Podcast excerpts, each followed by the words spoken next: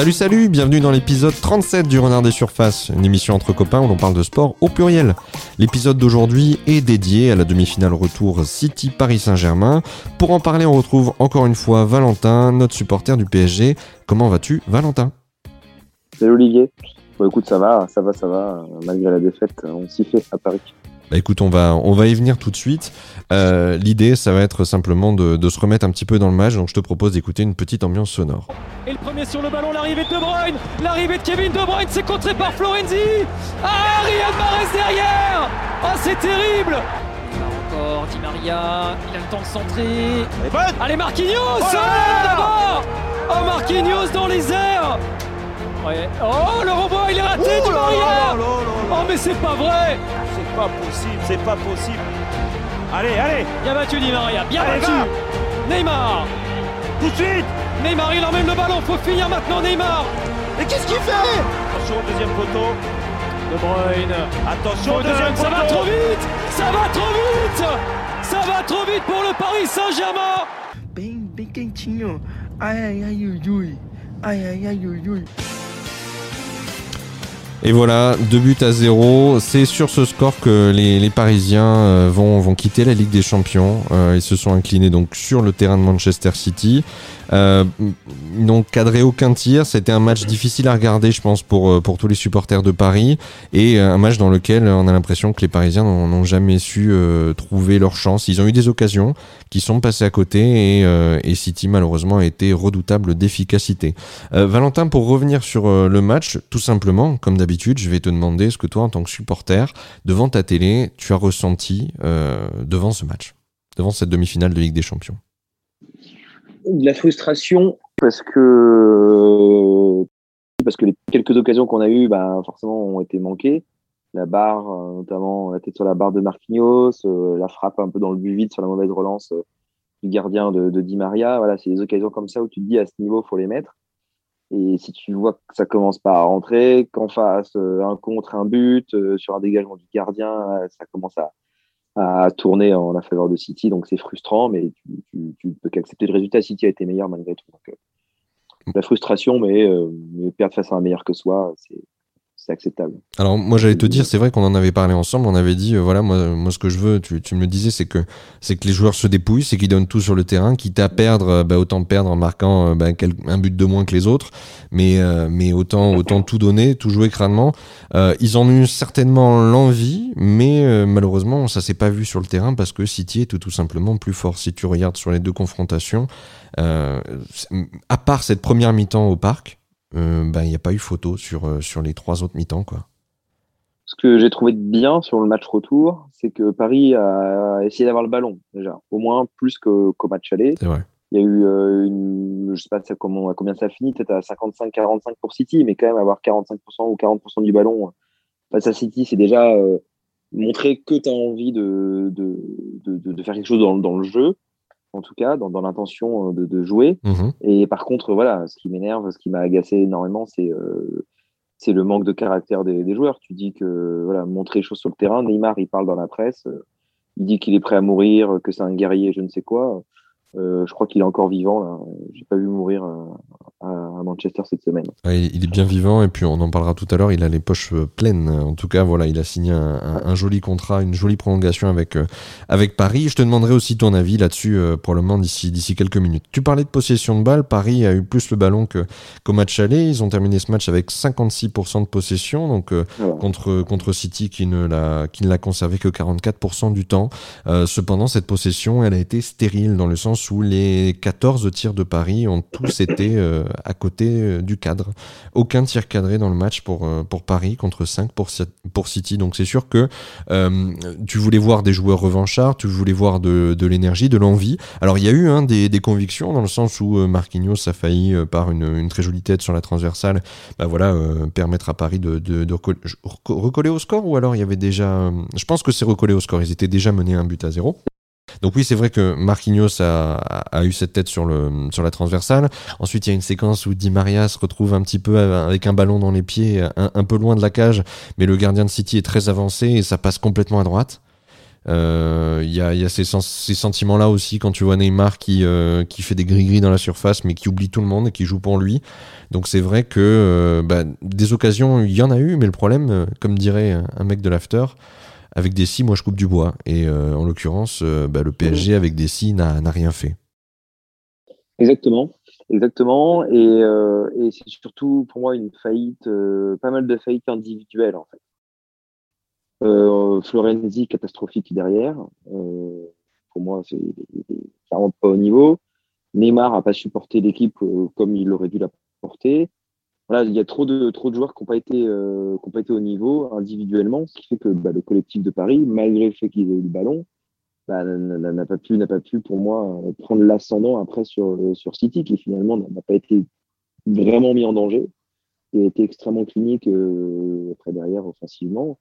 Une grande maîtrise, je trouve que dans la gestion de l'événement, City a été meilleur que Paris. Ah, ils ont été à la hauteur. Hein. Comme tu parles de justesse, d'efficacité offensive, mais c'est surtout un joueur qui a explosé sur ces deux confrontations, notamment avec un doublé sur le match retour. C'est Riyad Mahrez. C'est vrai qu'il a été impeccable sur le côté droit de City et surtout il a su mettre le danger en permanence. Je crois que c'était un des joueurs les mieux notés par l'équipe après ce match. Et c'est un joueur qu'on connaît en France parce qu'il a été proposé à l'Olympique de Marseille il y a quelques années. Et du coup, devant le refus des dirigeants à l'époque... Apparemment, pour la Brune, il n'était pas assez bon.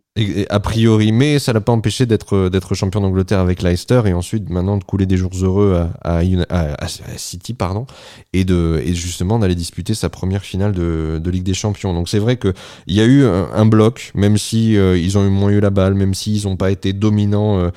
Sur le plan offensif, parce qu'encore une fois, il joue avec une attaque De Bruyne, Bernardo Silva, donc qui est pas non plus. J'ai l'impression qu'à chaque fois, Guardiola, il innove un peu à chaque fois avec ses compositions d'équipe. On n'a jamais non plus la même ossature. Donc, c'est mon sentiment. C'était différent du match aller, mais ça les a pas empêchés de gagner. Oui, ça m'a rappelé le Barça de Guardiola de l'époque où le Barça jouait sans vrai neuf avec Messi. Et avec une grosse maîtrise, je me souviens à l'époque, justement, j'habitais en Espagne, je regardais beaucoup de matchs de Barcelone. Et clairement, ça m'a rappelé ça, avec une grosse maîtrise technique. Même quand ils n'ont pas le ballon, tu sens que les mecs sont sereins, parce que le pressing est collectif, parce que la maîtrise technique est collective. Et tu sens qu'à aucun moment, ils peuvent se mettre en danger personnellement. Ils n'ont pas paniqué, on ne les a pas vus paniquer du match. Voilà. Et justement, c'est ça que je voudrais faire un parallèle avec le PSG. C'est que ce que je retiens, moi, de cette Ligue des Champions, et depuis l'année dernière d'ailleurs, c'est dans la gestion de l'événement de Paris, c'est que Paris, déjà, a eu beaucoup moins peur, je pense, que les années précédentes. Où quand Paris perdait, le match allait, ou prenait des buts ou quoi, il pouvait vite un peu faire caca culotte pour la placer. Et du coup perdre un peu le fil du match. Bêtement, on va dire, et s'incliner sans donner l'impression de pouvoir aller au bout de ses capacités. Là, depuis 2 ans, Paris a su un peu mettre de côté ces démons-là. Par contre, dans la gestion de l'événement, toujours, il y a un autre côté psychologique. Pour moi, le PSG, là, cette année, et l'an dernier aussi, peut-être contre le Bayern Munich, a peut-être un peu vite baissé sa culotte aussi, sans montrer suffisamment de caractère. C'est-à-dire qu'il y avait plus de maîtrise, de façon à pas prendre des buts casse-tête comme contre Manchester ou comme contre le Barça ou quoi, mais dans la gestion mentale, les joueurs ont encore, pour moi, du travail à faire. Ah, ils ont du chemin à faire. Bayern, ouais. L'an dernier, contre le Bayern l'an dernier en finale, ils doivent être tueurs, ils le sont pas. Contre City cette année, c'est la même chose. Les occasions qu'on a, il faut les mettre. Alors, ils l'ont fait contre le Bayern, ils l'ont fait contre le Barça, contre un moyen Barça, contre un Bayern très très diminué. Si on avait vu le même pari qu'on a vu contre City, contre un Bayern au complet, je pense que Paris ne passait pas. Donc il faut qu'ils travaillent encore là-dessus. Et pour moi, c'est la faillite des joueurs vedettes du Paris Saint-Germain. Tu parles notamment, comme Neymar. Tu parles de manque de maîtrise, tu parles de la faillite des joueurs vedettes. C'est sûr qu'en termes de maîtrise, quand on finit le match avec 4 cartons jaunes et 1 carton rouge, on renvoie pas l'image d'une équipe sereine, en tout cas qui est sûre de ce qu'elle fait. Ce qui est sûr, c'est que oui, comme tu l'as dit, Paris a probablement été ils ont été meilleurs dans le game management, c'est-à-dire que tout simplement, ils ont su ne pas s'affoler. En tout cas, moi, devant ma télé, quand je les vois prendre ce premier but à la 10e minute, je me dis, mais en fait, il n'y a pas de problème, ils devaient marquer 2 buts. Ils devaient gagner par 2 buts d'écart pour se qualifier. Là, c'est juste que s'ils mettent leurs 2 buts, ils vont en prolongation. Ils sont à égalité parfaite avec City. Donc en vérité, pas de quoi s'affoler. On a pris 1 but, et ben on va aller chercher, on va faire ce pourquoi on est venu, c'est-à-dire mettre nos 2 buts et continuer le match et rester vivant. Mais le souci, c'est que ça a dû forcément les affecter de pas réussir à concrétiser, de pas réussir à avoir leurs quelques efforts. Je n'ai pas trouvé que les efforts étaient flamboyants, comme tu l'as dit. Neymar, c'est pas illustré par des grands actes, alors qu'il avait beaucoup parlé dans la presse, il avait parlé de mourir sur le terrain. Voilà, tu l'as dit toi-même. Mais pour moi, Neymar, il va falloir qu'il comprenne, il a 29 ans, je crois. On a l'impression que c'est un gamin de 18 ou 20 ans. Il est payé je ne sais pas combien, manque de maturité. Est tarifié, c'est assez incroyable, et pour moi Verratti c'est la même chose. Tout le monde aime Neymar, tout le monde aime Mbappé, tout le monde aime Verratti, c'est des super joueurs, il n'y a pas de problème, etc. Cette année la Ligue des Champions, il y aura le gagnant, il n'y aura pas Neymar, Verratti ou Mbappé dans son équipe, l'an dernier non plus, l'année d'avant non plus, l'année encore avant non plus, l'année encore avant non plus, et pourquoi faut remonter à 2015 pour avoir Neymar au Barça. Donc, depuis 2015, ni Verratti, ni Neymar, ni Mbappé n'ont gagné la Ligue des Champions. Donc, c'est pas avec Neymar, Verratti, Mbappé que Paris gagnera la Ligue des Champions, certainement. C'est peut-être avec des joueurs qui ont peut-être un plus gros QI global. En fait. Oui, parce que ça va au-delà du QI football, simplement. Ouais, c'est ça. Pour moi, ça va au-delà du QI football. C'est que ces mecs-là puent le foot, il n'y a pas de souci. Mais sauf que pour jouer au ballon, il faut aussi utiliser sa tête de manière générale. Et Mbappé, je pense, là, ce gars-là, je crois en Mbappé. Neymar, Verratti, j'ai un peu plus de mal à croire en eux. Voilà. Et quand tu confies les clés de ton club à ces gars-là, on voit le résultat. Alors, Verratti, il est encore blessé pour le reste de saison. Il aura fait un tiers de saison. Neymar, pareil. Ah, mais... tu veux pas gagner des titres européens avec des mecs comme ça. Sur un malentendu, peut-être. Mais regarde la carrière internationale de Verratti. Verratti, il a combien de sélections en Italie ? Je sais pas, peut-être 30, les gars. Ça fait 10 ans qu'il est là. Il joue jamais en Italie. Il joue jamais. Et ça va être un des gars les plus capés du PSG. En plus, parce que là, je crois que c'est le plus gros, le plus capé en Coupe d'Europe, et il va rattraper la Ligue 1 aussi, de manière générale. Et, mais bon, qu'est-ce qu'il a fait ? Il marque un demi-but par an.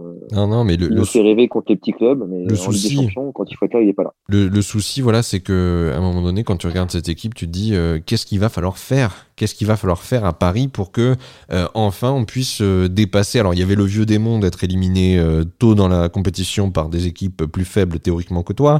Ce démon-là, il est dépassé. Il y avait la perspective de te retrouver contre un épouvantail qui te désossait, ou alors contre qui tu faisais 2 matchs nuls, mais tu passais pas à la fin. Ce complexe-là, j'ai envie de te dire qu'il est balayé. Ils ont sorti le Barça, ils ont sorti le Bayern avec la manière cette année. Il y avait la peur d'aller plus loin dans la compétition. Ils ont fait une finale l'année dernière et une demi cette année. Donc, ok, Paris va pas se cacher. Ils sont là pour jouer les premières places, le dernier carré dans cette compétition.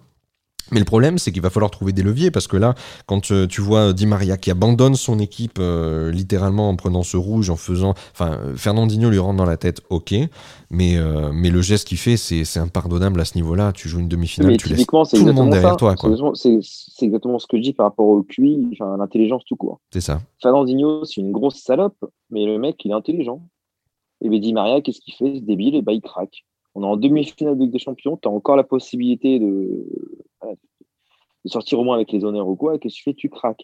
Neymar, qu'est-ce qu'il fait, ce débile ? La veille, dans la presse, on est des guerriers, c'est la guerre, le combat, je vais mourir sur le terrain. Le lendemain, il meurt que dalle sur le terrain.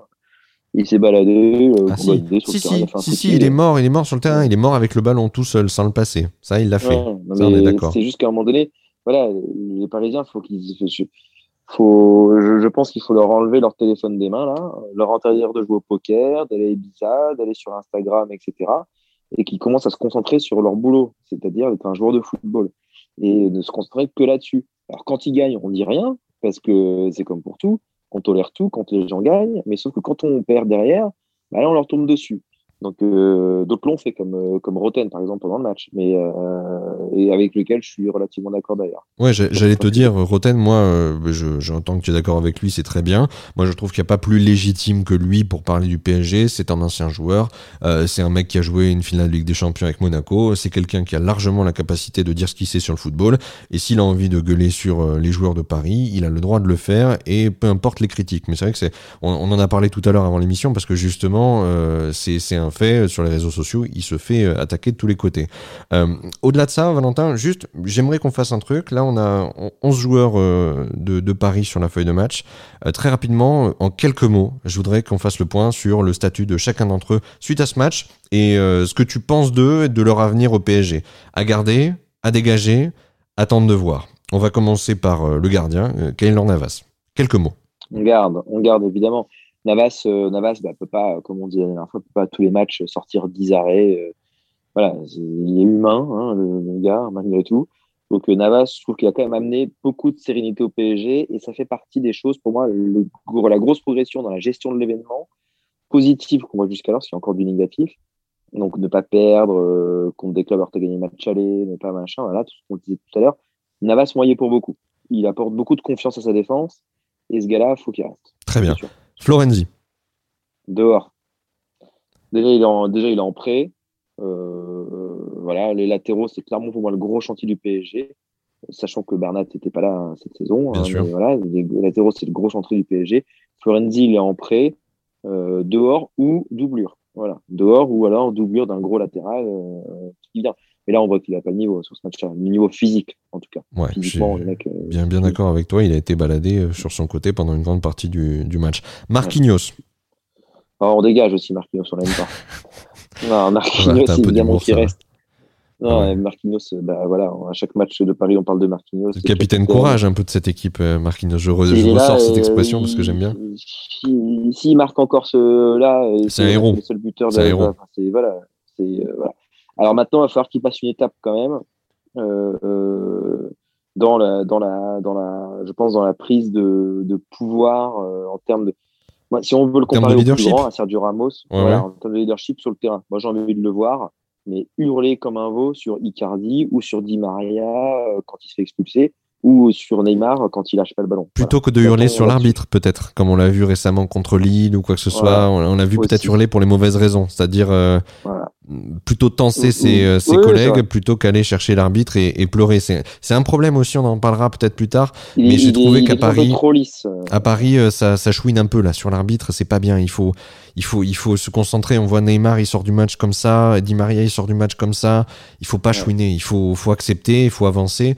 T'as pas le penalty, c'est pas grave, mais voilà, il faut arrêter de chouiner. Donc ça, c'est pour Marquinhos, un peu plus de leadership. Ça fait partie du cap pour moi que Paris doit passer aussi de manière générale, la gestion de l'événement encore par rapport à ça. Tu te tais, tu fais ton boulot, voilà, t'es joueur de foot, quel arbitre t'a pas sifflé ou machin, ou le truc, le bidule, le machin, non, tu joues au ballon.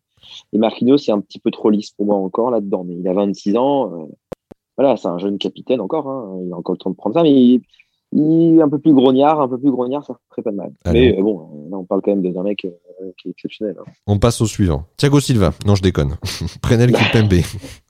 Non, Thiago Silva, lui... il est en finale. Ouais, c'est ça, j'allais te dire. Je suis assez partagé. Parce que d'un côté, je l'aime beaucoup. C'est un Titi, c'est le genre de gars qui est prêt à jouer claqué contre Lille, il se claque, il va quand même tacler. Voilà, c'est un guerrier et tout. Mais pour moi, je le mets un peu dans la même case que Verratti ou Neymar. À ce point, je pense que d'un point de vue intellectuel, je pense que le gars est un peu limité. Et parce que là, il a encore failli casser une jambe. Hein. Oui, c'est vrai. C'est contre City, je sais plus. Le gars, voilà, quand tu sens que ça file, il y va. Et puis s'il faut casser, il casse. Et foutre les copains dans la merde. Voilà, Je le sens un peu fébrile mentalement sur certaines périodes. Donc ça, pour moi, rester dans l'effectif, évidemment. Mais s'il y a possibilité d'aller prendre Van Dijk, je ne suis pas contre. Voilà. Hein. C'est clair. Il y a des moments où je ne suis pas très serein avec Kimpembe, mais malgré tout, même si je l'aime beaucoup. Hein. Mais, pour moi, je pense qu'il manque encore un peu d'intelligence dans la gestion de l'émotion. Ok. Non, mais il manque peut-être encore un petit peu de maturité. Moi, c'est vrai que je le vois plutôt... J'ai presque plus envie de le catégoriser comme un espoir, parce que pour moi, il est en espoir. Enfin, c'est un espoir depuis plusieurs années maintenant déjà, et on attend l'année peut-être de la confirmation, tu vois, vraiment, l'année du passage à un autre niveau de maturité. C'est peut-être ce que tu viens de dire aussi. Ensuite, à gauche, on avait Abdou Diallo, suivi de Mitchel Bakker. Donc, c'est deux interchangeables, donc, qui ont peut-être encore un peu d'avenir à Paris, dans le sens où ils ont encore à confirmer, ils ont encore beaucoup à montrer, ces deux-là peut-être. Moi, Diallo, je garde. Je trouve que c'est un mec qui est propre, un mec qui est lisse, un mec qui justement a l'air très intelligent, contrairement à d'autres du PSG. Quand il parle, il s'exprime bien, il fait le taf à chaque fois. Il a eu quelques matchs difficiles en début, en arrivant à Paris, là, cette année encore. Hein. Mais c'est un gars, tu sens que c'est un joueur de club. Il faut des gars comme ça. Il me fait un peu penser à l'époque du PSG, l'ancienne époque, avec, il me fait penser à Sylvain Armand, Christophe Jallet, voilà. Ces mecs qui mettent le maillot dans le short, là, le short un peu haut, et puis qui font le taf. Voilà, il a été surtout malade. Hein. Ces derniers temps, il était malade de chez malade. On l'a peut-être pas vu à son meilleur rendement aussi. Hein. Ouais, mais t'as besoin de mecs comme ça. Pour moi, c'est un bon gars et c'est un joueur qu'il faut dans l'effectif. Ouais, okay. Capable de dépanner à gauche, dans l'axe.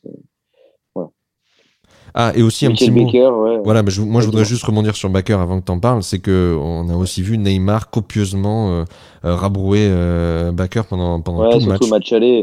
Le match aller, surtout beaucoup. Et Bakker, pour moi, il n'a pas le niveau de Paris encore pour l'instant. Il est encore un peu tendre. Voilà. Ah, oui. Les latéraux, c'est un gros souci. Et faut pas oublier aujourd'hui que Diallo joue arrière gauche alors qu'il est axial.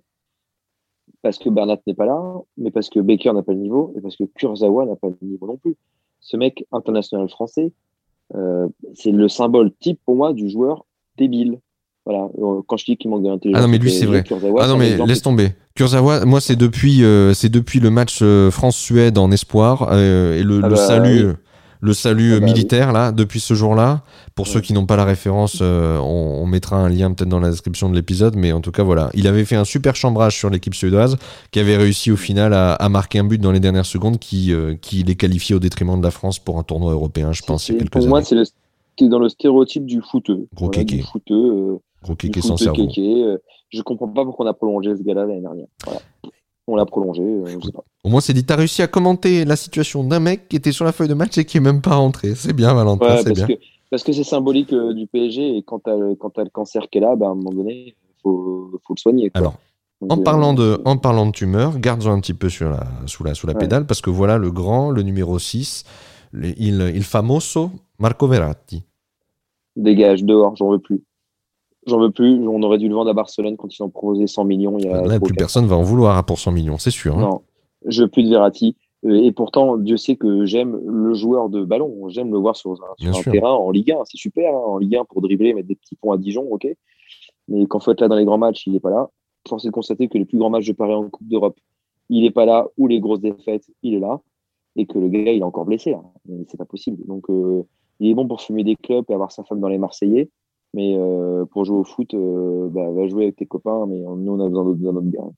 C'est vrai que moi je te sais auditeur de l'After, Valentin, After Foot sur RMC, et très souvent on entend Daniel Riolo qui fait des attaques à charge sur Verratti. Il va un peu fort pour moi, Riolo. Ouais, mais il y va fort, mais par contre il parle d'un truc depuis des années, c'est son hygiène de vie. Il parle de son hygiène de vie déplorable depuis des années. Donc, s'il en parle, surtout que Verratti, c'est comme Neymar. Ils ont 29 ans ou 28 ans, 29 ans. Ils sont déjà cramés. Ils sont cramés, et de deux, t'as l'impression qu'ils ont 18 ans. C'est censé être maintenant le leader de l'équipe. Verratti, ça fait 10 ans qu'il est à Paris. C'est un des premiers joueurs qui est arrivé avec les Qataris. Il devrait avoir le brassard sur le bras. Si Marquinhos n'est pas là, ça devrait être le taulier du PSG. Mais c'est encore un gamin. Pas assez mature. Il court après l'arbitre, il se plaint devant la caméra, l'arbitre m'a insulté. Ah oui, alors ça. C'est bon. Ça, on en parlera aussi tout à l'heure. On dira un mot là-dessus, là, parce que c'est insupportable. C'est un peu ridicule, hein, quand même. Insupportable. Ouais, allez, next. Leandro Paredes. Je garde. Ah, c'est normal. C'est peut-être pas le meilleur milieu de terrain du monde, mais il a une chose pour lui, c'est la grinta. Ouais. Il faut des petites putes comme ça. Pour moi, c'est Fernandinho. Voilà, c'est Fernandinho du PSG, mais encore un peu plus jeune, pas encore assez. Voilà. Il a un peu de maturité à prendre, mais c'est un gars que j'aime bien. C'est un gars que j'aime bien pour ce qu'il monte sur le terrain. Voilà. Et le caractère, c'est important. Donc, je garde Paredes. Alors, ensuite, j'en ai un. Moi, j'ai mon avis là-dessus, mais j'attends de voir ce que tu vas me dire. Ander Herrera. Herrera, je garde. J'aime beaucoup Herrera. Ah oui, moi. Tu gardes Herrera, d'accord. Moi, je le voyais dans Herrera, le petit groupement des indésirables, en tout cas peut-être des trop vieux ou de ceux qui sont trop courts, des pattes de derrière. Pour moi, Herrera, si on n'avait que des Herrera sur le terrain, alors ce serait peut-être pas très beau à avoir joué, mais au moins, il y aura un peu de combativité. D'accord. Ça va avec Diallo. Pour moi, c'est la même casse que Diallo. D'accord. C'est les Sylvain Armand de l'époque, les Jallet de l'époque. Les besogneux. Besoin d'avoir au club. Voilà. C'est des mecs qui, je pense, a un rôle dans le groupe. Alors, c'est pas le plus beau joueur du monde, c'est pas le plus technique, c'est pas tout ce que tu veux, mais je trouve qu'il parle bien. Déjà, quand il parle face à la presse, c'est un gars qui parle bien. C'est un gars qui présente bien. Et c'est un gars qui, je pense, est intelligent. Donc, on a besoin d'un gars comme ça. Moi, je garde Herrera, pas forcément en tant que titulaire, mais dans le groupe. D'accord. Voilà, dans les 16-17. Pour son influence positive, pour tout ce qu'il amène de maturité. Exactement. Et Dieu sait que ton groupe a besoin de maturité. Alors, pour parler de... Je ne suis pas sûr qu'il soit en train de picoler toute la soirée avec Verratti. Non. Voilà. C'est... Lui, à la maison, tranquille. Voilà. Alors, on passe au suivant, qui, lui, n'a pas terminé le match, donc Ángel Di María. Di María, je garde. Je garde parce que là, il a craqué, je lui en veux un petit peu. Mais malgré tout, ça reste pour moi le meilleur joueur de Paris sur les deux matchs, avec Marquinhos peut-être. C'est un gars qui est toujours là dans les grands matchs, qui est un peu sur courant alternatif. Quand il arrive à Paris, il avait un peu de mal en Ligue 1, machin. Tu sentais que le gars, il était là. Voilà. Mais là, il s'est bien acclimaté. C'est un gars qui fait des efforts. C'est un gars qui est technique. Ça reste le meilleur passeur du PSG, un des meilleurs buteurs aussi. Il rentre dans l'histoire du club en termes de statistiques. J'aime bien Di María. Moi, je le garde. Peut-être plus titulaire à voir parce qu'il commence à 33 ou 34 ans cette année. 33 ans, je crois, cette année. Ils l'ont prolongé d'un an. Je trouve ça très bien. Donc, on verra dans un an. Oui, il a 33 ans, tout à fait. Oui. Voilà, l'avoir prolongé jusqu'à 2022, je trouve ça très bien. Voilà, Di María, c'est un gars qu'il ne faut pas oublier qu'il était là avant Neymar, avant Mbappé, qui a fait des gros matchs à l'époque, qu'il a porté Paris contre le Barça au match aller quand on gagne 4-0 avant la remontada, etc. Donc, et qu'au match retour, quand d'ailleurs il fait un bon match, il se fait découper par Mascherano, il aurait aimé être pénalty là-dessus. C'est un gars qui a pour moi beaucoup plus démontré que Verratti en bien moins de temps, par exemple. Voilà. Très bien. Il doit rester à Paris. Moi, ça me va comme avis sur Di María. On passe à l'attaquant invisible, le gentil fantôme, le Casper de la soirée, Mauro Icardi. Dehors Icardi. Icardi, c'est pareil, c'est... Pour moi, il chie sur Paris. Le seul truc, il est mieux à Paris pour faire les boutiques. Sa femme qui parle dans la presse tout le temps, qui fout des photos, elle est tout le temps à poil avec lui, je ne sais où. Enfin, c'est bon, dehors. Et moi, on veut des joueurs de foot, on veut pas des influenceurs. Donc, ok, c'est un super buteur. Ok, quand il marque des buts, on lui pardonne tout, etc. Mais à un moment donné, moi, je m'en bats les couilles qu'ils mettent 15 buts ou 20 buts en Ligue 1. Ce que je veux, c'est qu'ils mettent des buts en Coupe d'Europe. Puis il n'en a pas mis cette année. Il a joué quoi ? Il a joué 2 matchs en Coupe d'Europe cette année ou 3. D'une, il était blessé, de deux, machin, le bidule, en dehors. Allez, va vendre tes caleçons, Calvin Klein ailleurs. Icardi, ça dégage. Et alors, le dernier, je te pose pas la question si tu le gardes, parce que de toute façon, il reste, c'est Neymar. Neymar, c'est pareil, je suis très partagé. Parce que d'un côté, le gars, tu sens que c'est un génie du foot. Voilà, mais il serait peut-être temps qu'il travaille aussi le reste, hein, qu'il apprenne à fermer sa gueule déjà, à fermer sa gueule, à marcher la botte à cerveau un petit peu. Parce que Neymar, c'est comme Verratti. Voilà, Neymar, il a 29 ans cette année. T'as l'impression que c'est un gamin de 15 ans. Et t'es censé lui filer les clés. Et non, Neymar, c'est horrible parce que le gars, quand je regardais encore les images, le match qu'il fait contre Manchester en phase de poule, c'est monstrueux. Il fait des trucs de fou, c'est un super joueur, mais tu sens qu'à tout moment, la bêtise peut le rattraper. Quoi. Ah non, mais il a de l'or dans les pieds. Il a de l'or dans les pieds, ce gars-là, mais vas-y, continue. Évidemment que tu veux pas que Neymar parte, parce que ça reste un des meilleurs joueurs du monde, etc. Mais par contre, faut que quelqu'un au club ou sur le terrain, je ne sais pas, le recadre et le tienne. Parce que c'est un gars qui, je pense, a besoin de sentir qu'on l'aime pour être bon, mais aussi besoin qu'on lui mette des claques dans la gueule. Parce que l'enfant roi, finalement, n'est pas mort sur le terrain, est bien vivant et joue bien au poker à Paris pendant que nous, on va regarder la finale de Ligue des Champions sur le PSG. Alors, je rebondis directement sur ce que tu viens de dire. Tu as parlé d'arrêter les câlins, d'arrêter la... Je vais rebondir parce que ça me fait penser à la câlinothérapie. Câlinothérapie, c'est un terme qu'on a beaucoup entendu concernant le rapport entre les joueurs de Paris et leur coach. Et si justement je veux te parler de ça, c'est parce qu'il y a un coach qui a essayé la calinothérapie au début, il y a un coach qui a été très proche de ses joueurs, il y a un coach qui a été lâché par ses joueurs à Paris récemment, et ce coach-là va jouer une finale de Ligue des Champions cette année. Ce coach, c'est Thomas Tuchel. Est-ce que Thomas Tuchel, est-ce que Pochettino, les deux sont, j'ai entendu cet argument à la radio et je l'ai trouvé très bon, est-ce que les deux sont condamnés par le système en fait qui est en place à Paris? Est-ce que les deux, est-ce que peu importe le coach, il est condamné à ne pas pouvoir fonctionner autrement qu'avec la starisation de ces mecs-là à Paris et ne pas pouvoir exiger d'eux ce qu'un coach doit être en mesure d'exiger de son équipe pour pouvoir avancer, avoir des résultats, prétendre à un titre suprême en Ligue des Champions. Parce qu'en vérité, Tuchel, il n'est pas plus nul que les autres. Pochettino, il a fait aussi une finale de Ligue des Champions avec Tottenham, très bien. Mais le souci, c'est pas uniquement un problème de coach. C'est qu'il y a vraiment un souci au niveau du bulbe de ces mecs-là, au niveau des joueurs, au niveau de cette cohésion, ou alors au niveau de l'ambiance, de l'organigramme à Paris, qui fait que peut-être que Leonardo est trop, prégnant. Peut-être qu'il a trop la mainmise sur certaines décisions au niveau du sportif. Peut-être que il n'y a pas vraiment de discussion avec le coach. Peut-être que le rôle du coach est minimisé en interne quand le directeur sportif prend la parole.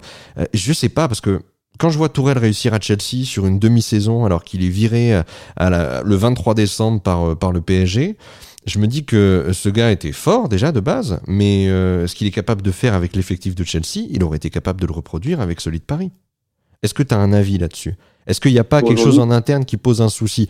On se doute, c'est plus un problème de coach, mais est-ce qu'il n'y a pas quelque chose de plus grave, de plus profond à Paris? Moi, le souci du PSG, c'est que c'est plus un club de foot. C'est un produit. Les joueurs du PSG sont des produits. Le PSG est une boutique qui vend ses produits. Chelsea, c'est peut-être un club de foot encore aujourd'hui. Le PSG aujourd'hui va avoir des maillots avec Jordan.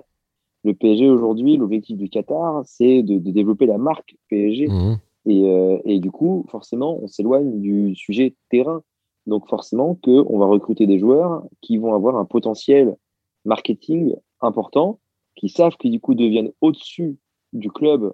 Aujourd'hui, Mbappé ou Neymar, ils sont plus suivis, je pense, sur les réseaux sociaux que le PSG. Et ils viennent au PSG pour ça. Ils viennent au PSG pour vendre des maillots, pour remplir le stade, pour faire des tournées, pour faire des produits dérivés, pour faire parler du Qatar positivement pour la Coupe du Monde, pour tout ça. Et quand Tuchel, avant de partir, parlait de politique au PSG, pour moi, il parle de ça.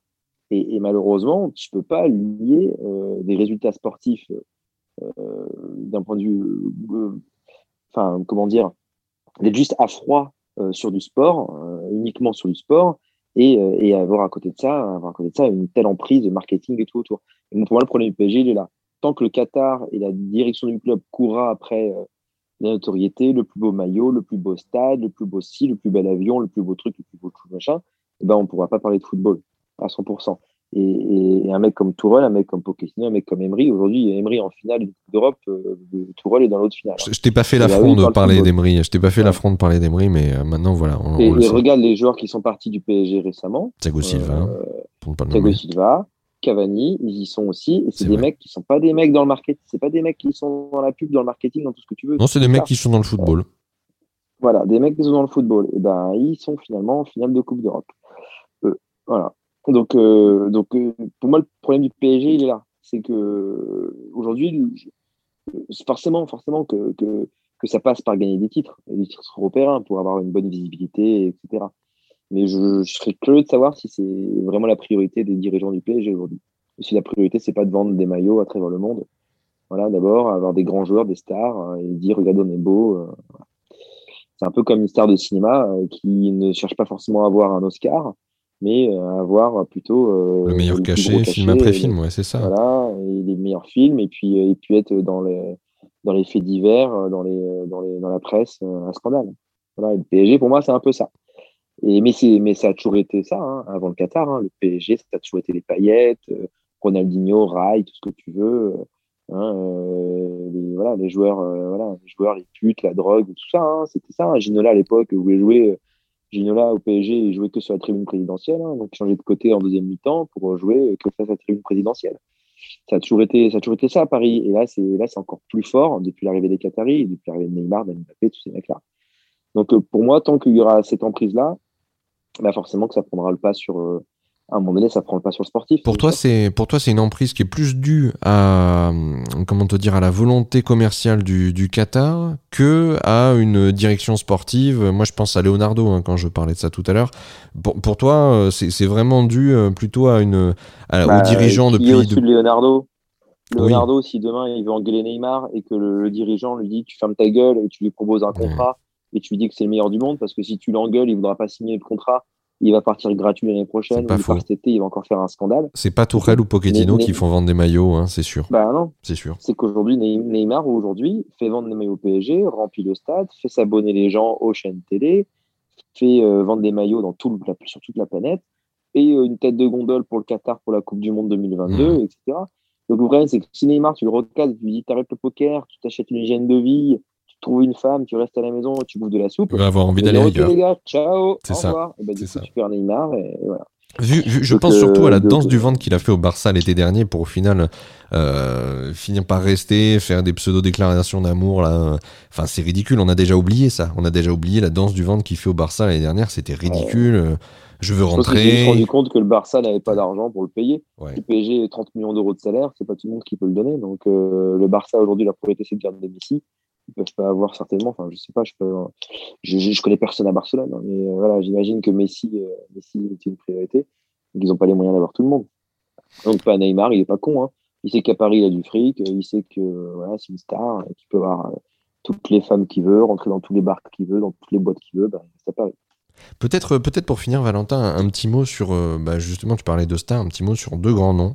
Alors tout d'abord un petit mot sur Kylian Mbappé, parce que il est annoncé partant depuis facilement 2 ans vers le Real de Madrid. On lit souvent son départ à la position de Zinedine Zidane comme entraîneur. Bon, la position de Zidane, elle est pas folle en ce moment. Il a ouvert la porte lui-même à un départ potentiel si les dirigeants du Real, si la direction lui demandait de le faire pour le bien du club. Mbappé, lui aujourd'hui, est-ce qu'il est vraiment, tu penses, dans l'envie, est-ce qu'il a vraiment l'envie ou l'intention de quitter Paris pour aller voir ailleurs? Est-ce que cette défaite en demi-finale peut être un déclencheur? Est-ce qu'il a vraiment envie de bouger, là, tout de suite? Moi, je pense que Mbappé est supporter du PSG, est français, et qu'il n'a pas envie de quitter Paris là-dessus. En plus, il n'a même pas joué. Le match aller, il n'était pas bien, et le deuxième match, il ne joue pas. Donc, il est compétiteur. Donc, supporter, compétiteur, etc., je me dis que lui, il pourrait peut-être se dire eh, « Putain, je ne peux pas partir là-dessus. » Après, c'est légitime. Moi, je pense que Mbappé, justement, est très différent. On parle d'intelligence. Mbappé est un mec hyper intelligent. Et je pense que quand il voit des Verratti, quand il voit des Neymar, quand il voit des Kurzawa, etc., et ben lui, je pense qu'il ne s'identifie pas à ces mecs-là. Ah bah non, on le voit beaucoup avec Neymar, etc., parce que Mbappé, il fait de la com. Mbappé, c'est pareil, c'est une marque. C'est la marque Mbappé. Donc forcément qu'il faut qu'il soit copain avec Neymar, parce que comme ça, c'est sympa. Et puis, je pense qu'au fond de lui, Mbappé, il se dit qu'il mériterait bien mieux qu'un club de starlet comme ça. Et que c'est peut-être ce qu'il fera quitter Paris. Ouais, il va finir par se dire qu'est-ce que je fous là avec ces mecs-là. Mbappé, tu le vois nulle part. Il a une meuf ou pas, tu sais pas. Est-ce qu'il est homo, est-ce qu'il est pas homo, tu sais pas. Il se penche sur rien parce que c'est pareil, ça se dit un petit peu Mbappé machin. Est-ce qu'il joue au poker Mbappé? Tu sais toi. Est-ce qu'il joue au poker? En tout cas, s'il le joue, il joue pas. Est-ce que tu le vois dans la presse? Non, tu le vois jamais. Est-ce que tu le vois à Ibiza? Tu le vois pas à Ibiza. Ah, il est discret. Est-ce que tu le vois sortir en boîte de nuit? Tu sais pas tout ça. Le mec, c'est géré, il a sa carrière, c'est un mec pro, c'est un mec sérieux, etc. Et je serai lui, je verrai ce qui se passe comme ça à Paris, on prolonge Neymar, qui est jamais là, qui est jamais bidule, qui est machin. Et ben je me dirai, les gars, allez, vous savez quoi? Je vais être sympa avec vous, vous me vendez cet été, vous me récupérez un chèque, et moi je me casse d'ici, je vous laisse autre part. Ouais, juste pour rebondir là-dessus, vas-y, voilà. Continue. Non, mais voilà, et je n'en voudrais même pas, en fait, parce que moi, c'est ce que je suis en train de dire aujourd'hui. Aujourd'hui, Mbappé, il est tellement fort, c'est un mec qui est tellement bien. Et bon, il a du travail encore à faire dans son attitude sur le terrain par moment et tout, évidemment, il est jeune. Et moi, je serai à sa place, je pense que je partirai. Ouais, toi, tu verrais un départ au plus tôt cet été là, donc idéalement, ça serait ça. Bon, il y a l'euro qui est là, hein, donc moi, il va falloir. Moi, je partirai. Ouais. Alors, je sais pas, peut-être qu'il pourrait dire, ok, je prolonge, parce que attention, s'il rêve que du Real Madrid, le Real Madrid, c'est peut-être pas l'année pour y aller non plus, hein, parce que franchement, quand tu vois l'équipe du Real. C'est plutôt une fin de cycle. C'est ça, il va y avoir du mouvement. Il va falloir dégager des noms qui sont là depuis longtemps. Isco, Marcelo, ceux-là, ils vont bouger. Ils sont suspendus de la Ligue des Champions avec leur coup de la Super League. S'ils sont suspendus de la Ligue des Champions pendant 2 ans, c'est peut-être pas le bon moment pour y aller non plus. C'est vrai qu'il faut prendre ça en compte aussi, ouais, tout à fait. Donc Mbappé, je pense qu'il se pose des questions à la fois sur ce qu'est le PSG, le projet du PSG, parce que quand il voit qu'on prolonge des mecs comme Neymar, qui sont certainement un ami pour lui, etc., mais qui, c'est pas des machines, on va dire, c'est qu'on parle pas d'un mec qui n'est obsédé que par une chose, c'est les résultats, les résultats, les résultats, alors qu'Mbappé l'est lui. Donc je pense qu'Mbappé a peut-être envie de jouer avec des mecs comme ça. Carrément. Qui seront plus dans l'optique d'être performants tout le temps. Alors ma deuxième question, Valentin, concernait un autre grand nom dont on parle à Paris. Alors ensuite, ça fait des mois que ça se discute, plus sérieusement, moins sérieusement. Mais là, ces derniers temps, on a beaucoup présenté Paris comme étant un club visible et actif sur ce marché-là. Ça serait la venue de Lionel Messi. Qu'est-ce que tu penses, toi, potentiellement, de cette rumeur, Valentin ? D'un côté, je me dis, avoir une attaque Messi, Mbappé, Neymar, Di María, oui, c'est super, mais en fait, est-ce que Messi, c'est ce qui manque au PSG aujourd'hui ? Je ne suis pas certain. C'est-à-dire que Messi, il a 34 ans cette année, je crois, ou 33 ans, ou 34 ans cette année. Après, voilà, évidemment, tu as Messi qui veut signer au PSG. Mais encore une fois, c'est le même problème. C'est que d'un côté, tu te dis, tu ne peux pas refuser un mec comme ça. D'un autre côté, tu te dis, est-ce qu'il ne faudrait pas me mettre l'argent dans autre chose et aller chercher un joueur par ligne, costaud, aller chercher Kanté, N'Golo Kanté. Moi, demain, je préférerais, sincèrement, Messi, c'est Messi, bien sûr. Mais si avec l'argent, tu me dis, soit tu as un Messi, soit tu as Van Dijk, N'Golo Kanté et Mohamed Salah, bah, je prends... tu prends la triplette, hein. Tu prends les trois. Je prends la triplette. C'est ça. Je prends les trois. Voilà. Et voilà, après évidemment... C'est le rêve de voir Messi, d'aller au parc, de voir Messi, Neymar, Mbappé se faire des passes et tout. Hein. Évidemment, mais est-ce que c'est ce qui manque à Paris pour gagner avec des champions ? Non, c'est peut-être pas ça. Pas sûr. C'est la réponse, elle est sûrement dans d'autres fondamentaux et dans d'autres attitudes. On l'a vu justement sur le terrain. C'est pas la présence de Messi qui aurait changé le cours du match. Hein. Non, c'est sûr. Après, tout dépend. Si Mbappé part demain, voilà, Messi peut un peu faire oublier Mbappé indirectement. Mais Messi, tu le payes combien ? À quel âge ? Voilà, c'est le même principe. Demain, si Mbappé devait partir, je préférerais prendre un mec comme Mohamed Salah, par exemple, au PSG, qu'un mec comme Messi. Enfin, Messi, évidemment, que j'aimerais l'avoir à Paris. Bien sûr, non, mais t'inquiète pas. Ça, mais je préférerais prendre, si demain on voit Mbappé 200 millions, je préférerais mettre 100 sur Kanté, 100 sur Salah, et voilà. Ouais, avoir d'autres alternatives que juste rapporter sur l'unique Lionel Messi. Je peux mettre 0 sur Messi, mais 100 de prime à la signature, et puis... 50 de salaire par an. Hein. Ouais. Écoute Valentin, moi je tiens à te remercier encore une fois pour ton temps, pour ta sincérité dans ces moments où on parle de Paris. Alors on parle de Paris quand ça gagne, on parle de Paris aussi quand ça ne gagne pas. Donc bien sûr, Paris sera en Ligue des Champions l'année prochaine et donc on va se quitter encore une fois sur cette musique chère à ton cœur. Et voilà, moi je te remercie et je te souhaite surtout une très bonne soirée Valentin. Allez, merci Olivier, toi aussi. À très bientôt sur le Renard des Surfaces. Bye bye. Ciao. Ciao.